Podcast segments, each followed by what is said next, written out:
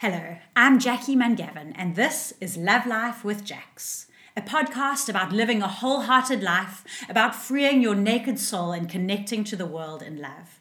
To make sure you don't miss an episode, you can subscribe on jackiemangavin.com, on iTunes, or on the Podbean app.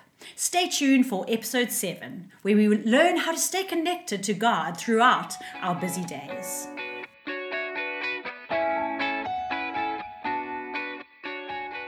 Welcome to episode 7 of a podcast where I'm sharing wisdom from my moments with God as we go on a journey together of stripping off the suffocating layers of self preservation that we live with, learning to live exquisitely nakedly alive to life, and learning to love without reservation. In the past few episodes, we've been speaking about how love is an adventure of trust and intimacy and forgiveness and trying again. And we're wanting to go on that adventure together of opening our soul to love, which really is one of the bravest things you'll ever do.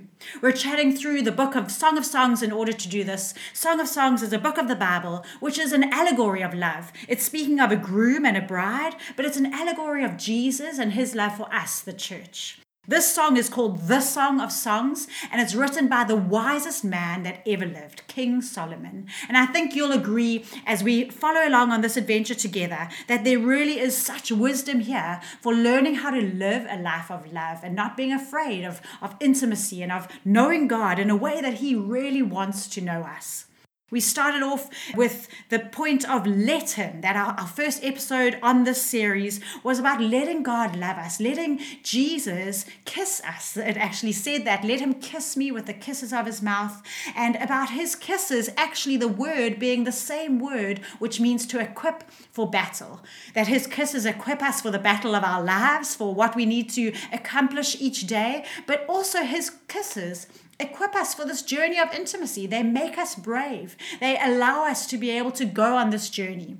And so, as we let Him kiss us, as we let Him into our lives in an intimate way, He helps us to go on this journey. Also, as we go together with Him, He makes us beautiful by His love. So, we may not feel like we deserve His love as we start with this journey, but His love makes us beautiful in the same way that His kisses make us brave. We're now in verse 6 of chapter 1, and I'm going to start off by reading to you a couple of verses from the Passion Translation. It's starting off with the bride speaking to her friends, and then she turns over and starts to address her groom. So she's speaking to her friends when she says, Please don't stare in scorn because of my dark and sinful ways. My angry brothers quarreled with me and appointed me guardian of their ministry vineyards, yet I've not tended my vineyard within. Won't you tell me, she says to him, lover of my soul, where do you feed your flock? Where do you lead your beloved ones to rest in the heat of the day? Doesn't that sound amazing to rest in the heat of the day with God? She says, For I wish to be wrapped all around with you as I wander among the flocks of your shepherds. It's you I long for, with no veil between us he answers her and he gives her the way. He says, Listen, my radiant one, if you ever lose sight of me, just follow in my footsteps where I lead my lovers. Graze your goats by the shepherd's tents. We're going to learn about what he means by that. And he says to her, when she gets there, when she finds that place of intimacy with him, my dearest one, let me tell you how I see you. You are so thrilling to me. To gaze upon you is like looking at one of Pharaoh's finest horses, a strong, regal steed pulling his royal chariot. Your tender cheeks are aglow, your earrings and gem laden necklaces set them ablaze. We will enhance your beauty, encircling you with our golden reins of love. You will be marked with our redeeming grace. And so, three points that I want to take out of that for us today. The first is that she longs for intimacy with him in the middle of her day, in the heat of the day. She says, Where can I rest with you? I want to be able to be with you with no veil between us. This is obviously a reference to the veil that Jesus removed. We've spoken in previous episodes about the temple that was a model representing how we could relate to God. And in that temple that God had King Solomon build, uh, there is a most holy place, a place that is on earth, but it represents the intersection of heaven and earth. And it's inside the temple, inside an inner room, behind a curtain or a veil. So she is speaking specifically, King Solomon is writing in this book and speaking on her behalf and saying, I wish that I could have intimacy with you within the veil. Is there a place that I can go in the middle of my busy day where I can be so close to you? It's as if there's nothing between us. I don't know if you if you know the song that speaks about the space between heaven and earth wearing thin. There's a line in the song that says the space between wears thin. What is the space between? What is the veil between? Now that we live in a time post Jesus, that the veil of the temple has quite physically and quite literally been torn from top to bottom. Heaven has invaded earth in a completely unprecedented way compared to in the generations before when this book was written. What is now the space between. I want you to think about that moment when Jesus was taken up to heaven. So he's resurrected, he's in his resurrected body. He has wounds on his hands. So this is the body that he's going to live in for all eternity. It's a physical body, it's a, th- a 3D body, if you like. And he is taken up from his disciples, they say he disappears in a cloud. What does that mean? Did Jesus just go further and further and further away up through the atmosphere and beyond into the stars and into next galaxies? Where is Jesus's physical body now? Because it had substance. So where is it? So uh, this may be a little bit far fetched. It's my way of trying to understand this. It may sound a little bit strange to you, but let's take a 2D picture picture of a little man drawn on a piece of paper. It's two dimensional, and there's a ball on the piece of paper, a little circle that's drawn. The little man, the stick figure, can only see the ball on the paper because it is in the same dimension as him. They're two dimensional, he can see the ball.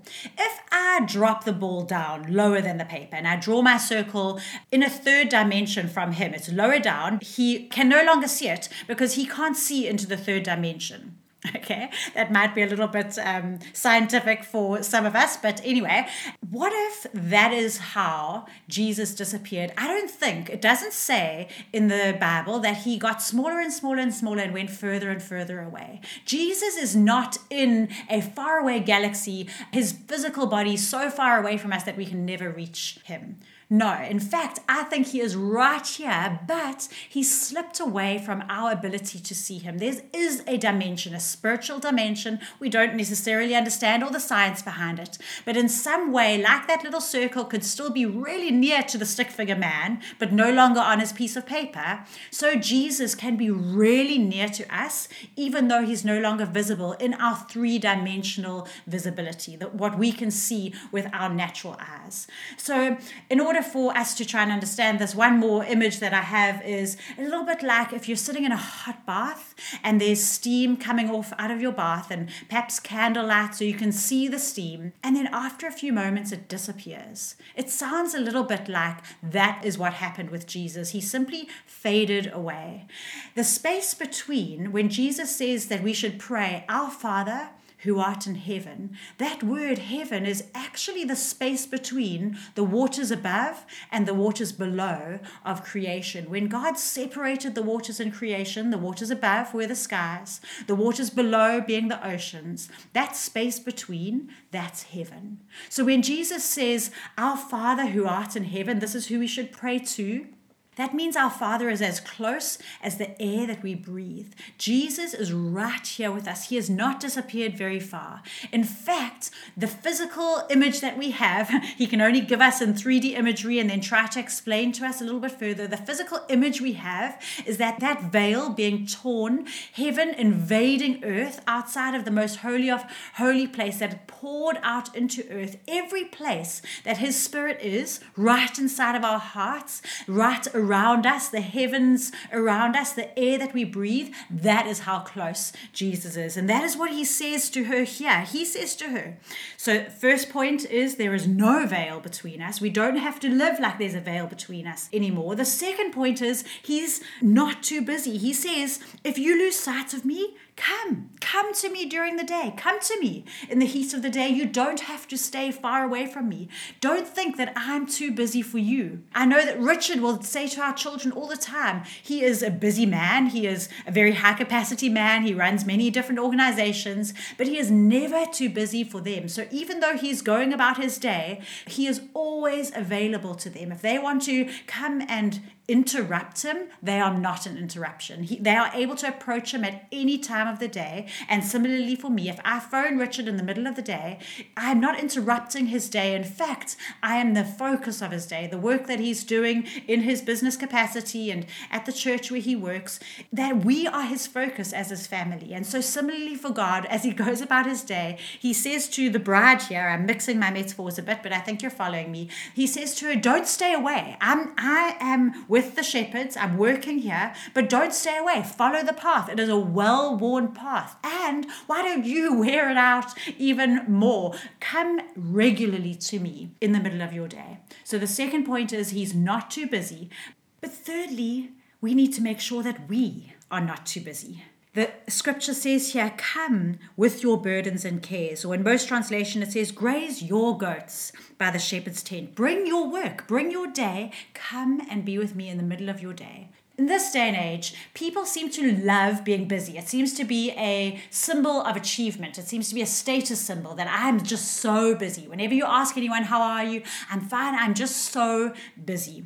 We have heard of type A personalities, and type A personalities are those that are always on the go, always getting things done, front footed, and it's become something of a status symbol. I have never heard someone saying, I am not a type A personality. People seem to always be saying, Oh, I am type A personality. It seems to be something that they're proud of. And yet, do you know where it was discovered? Type A personalities were labeled as such by two cardiologists, Friedman and Rosenman, who noticed that many of their heart patients that were having heart attacks had similar behavioral traits. In fact, they noticed that in their waiting room of their cardiology rooms, the, the chairs in the waiting room seemed to be worn out in a different pattern to most waiting rooms. So, in most waiting rooms, a chair would tend to get worn out towards the back of the chair, where a person is putting their weight uh, right at the back of the chair and the backrest. Those parts of the chairs seem to get worn out more. But in this cardiology, cardiology waiting room, they noticed that it was the very fronts of the chairs and the fronts of the armrests that were getting worn down and, and more compressed and more worn out. Their patients were actually always sitting on the edge of their chairs, ready to go, a little bit like uh, racing horses in the starting gates, ready to race. And they realized that there was this type of personality that lent itself towards heart disease. And it was this personality that felt that they always had something to prove, somewhere to go, something to do, and were always busy. This has become something of our culture. We think that it is impressive to be always busy.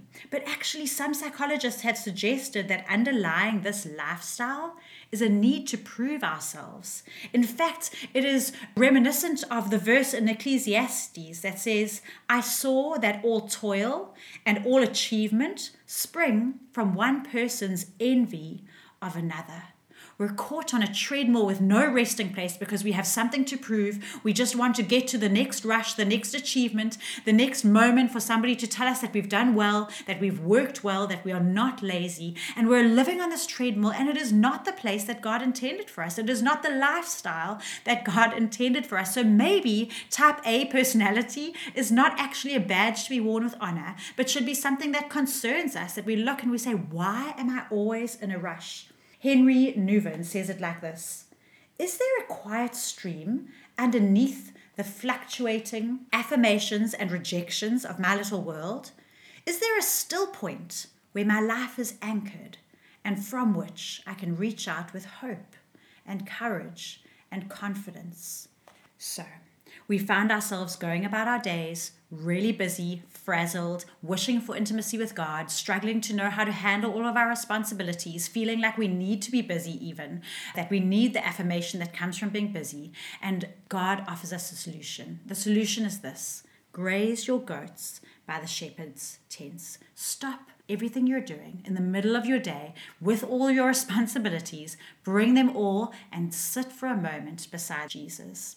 I've been practicing this with a, an app that's available on most app stores, and it's called the One Minute Pause app. It actually sets a little reminder on your phone at times through the day that suit you, and it helps you, it leads you in how to pause, even just for a minute. There's three minute options, five and 10 minute options on this app that you can use, and it gives you an opportunity to just stop, bring your responsibilities. that word graze your goats. What are your goats? What are your responsibilities? Are your goats your kids? Excuse the pun. Are your goats responsibilities at work? What are those goats that are you are busy with, your burdens and your cares? And can you come with them? Find a little quiet place in the middle of your day and sit I've actually been doing this, going into my bathroom, closing the door, even lighting a candle, even though it's only going to be for a few minutes, and playing the app. And the app will lead you in a moment of actually letting go of everything, just laying it all out at Jesus' feet, all your cares, your burdens, laying them down before Him, and actually just healing your union with Him, coming back to connecting with Him, because we should not be going about our days with, as these type A personalities, a problematic personality that can cause us illness running around like headless chickens, trying to look after goats, just really, really busy, that actually we can just slow down, lay it all at Jesus' feet, and hear from Him for a moment. Reconnect with Him, re engage with our intimacy with Jesus before carrying on with our days.